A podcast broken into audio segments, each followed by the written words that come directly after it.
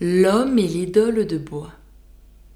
Certains païens chez lui gardaient un dieu de bois, de ces dieux qui sont sourds, bien qu'ayant des oreilles.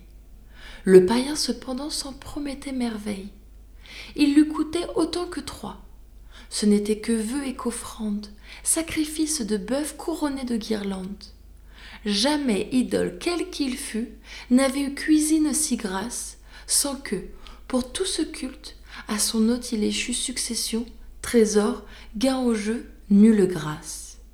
Bien plus, si pour un sou d'orage en quelque endroit s'amassait d'une ou d'autre sorte, l'homme en avait sa part, et sa bourse en souffrait. La pitance du dieu n'en était pas moins forte. À la fin, se fâchant de n'en obtenir rien, il vous prend un levier, met en pièces l'idole, le trouve rempli d'or. Quand je t'ai fait du bien, M'as-tu valu dit-il. Seulement une obole? Va, sors de mon logis, cherche d'autres hôtels. Tu ressembles au naturel malheureux, grossier, stupide. On n'en peut rien tirer qu'avec le bâton. Plus je te remplissais, plus mes mains étaient vides. J'ai bien fait de changer de ton.